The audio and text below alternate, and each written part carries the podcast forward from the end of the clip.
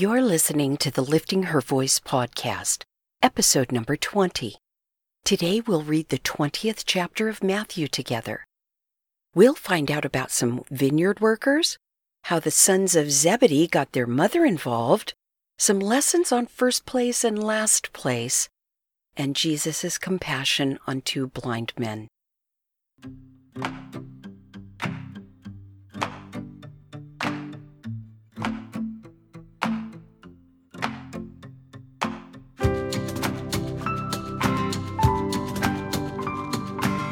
Welcome to the Lifting Her Voice podcast. I'm your host, Joy Miller, and I invite you to grab your Bible and join me as we simply read God's Word together. Some things require discipline, and sometimes that's just not easy to muster by yourself, no matter how badly you want to do it or how much you know you should. It's just easier to do it with a friend. So refill your coffee or tea, get comfortable in your favorite chair, and follow along as I read aloud. I'm so glad you're here.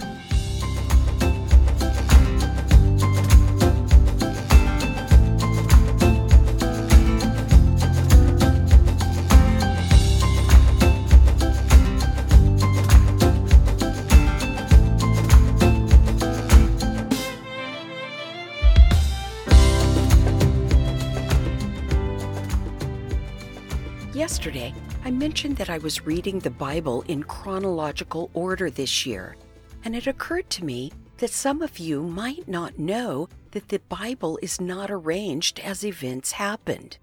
It's arranged more by groups than events, and there are a number of chapters in each group. In the Old Testament, the groups are referred to as the Law, History, Wisdom and Poetry, Major Prophets, and the minor prophets. I always do a little rhythmic dance with the kids in my Sunday school class 512, 5512. The New Testament is grouped by the Gospels, four chapters, history, one chapter, letters written by Paul, 13 chapters, general letters written by other apostles and leaders, eight, and prophecy, one. Obviously, in the New Testament, the word group is used loosely since there's only one book in each of two of the groups. Keep this in mind as we go forward. It might keep you from being confused in a few places. But for now, we need to find out what Matthew is telling us about today. Ready? Matthew chapter 20.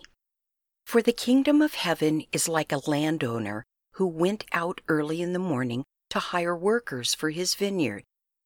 After agreeing with the workers on one denarius, he sent them into his vineyard for the day. When he went out about nine in the morning, he saw others standing in the marketplace, doing nothing. He said to them, You also go into my vineyard, and I'll give you whatever is right. So off they went. About noon and about three, he went out again and did the same thing. Then, about five, he went out and found others standing around and said to them, Why have you been standing here all day doing nothing?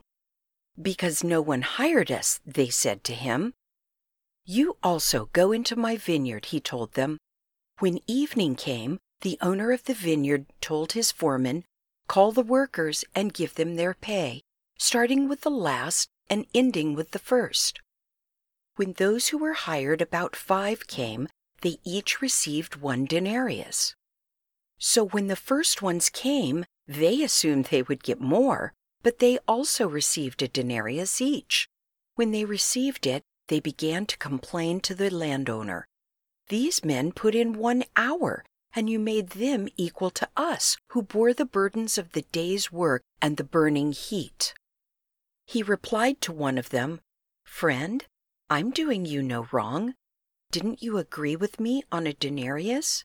Take what's yours and go. I want to give this last man the same as I gave you. Don't I have the right to do what I want with what is mine? Are you jealous because I'm generous? So the last will be first, and the first last. While going up to Jerusalem, Jesus took the twelve disciples aside privately and said to them on the way, See, we are going up to Jerusalem, the Son of Man will be handed over to the chief priests and scribes, and they will condemn him to death. They will hand him over to the Gentiles to be mocked, flogged, and crucified. And on the third day he will be raised. Then the mother of Zebedee's sons approached him with her sons.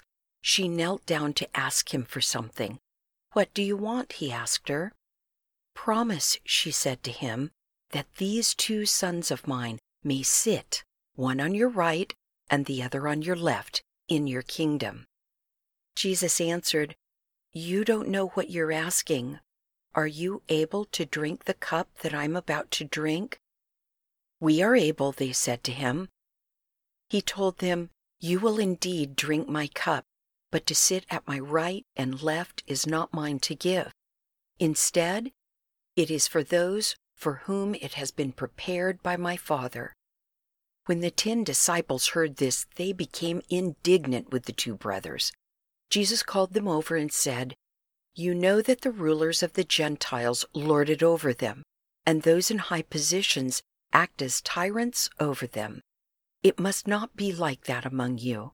On the contrary, whoever wants to become great among you must be your servant, and whoever wants to be first among you must be your slave, just as the Son of Man did not come to be served, but to serve, and to give his life as a ransom for many.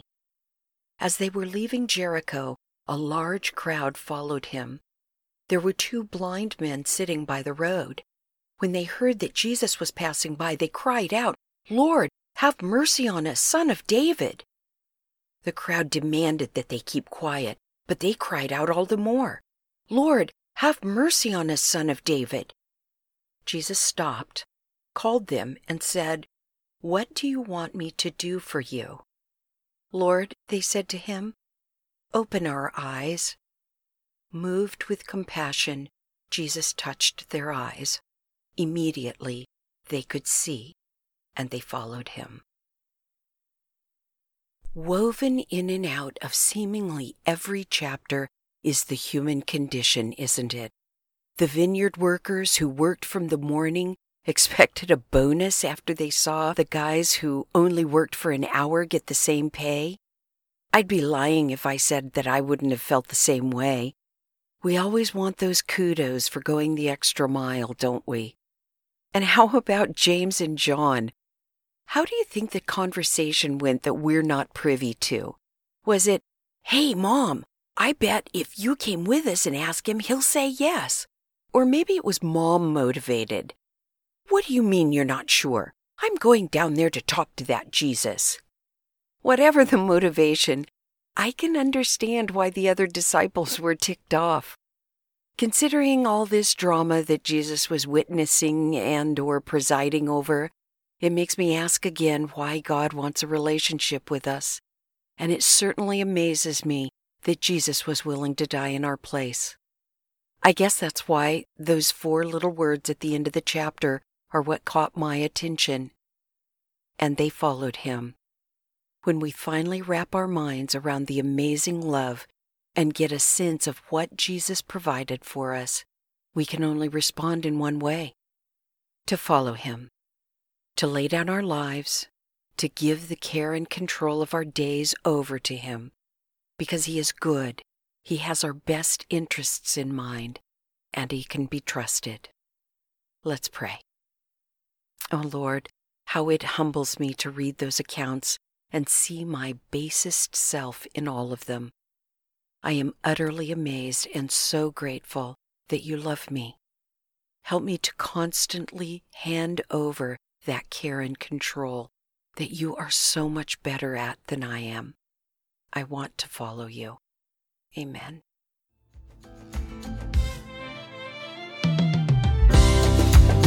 Thank you for joining me here today. I pray God will grow in you what has been planted and watered here. In this time of unprecedented struggle worldwide, we can look to God for guidance and comfort. Be sensitive to those in your circle of influence who need a word of encouragement and invite them to join us. If you like the show, it would be great if you'd give it a five star review. Don't forget to subscribe wherever you get your podcasts. See you right here tomorrow. Be well.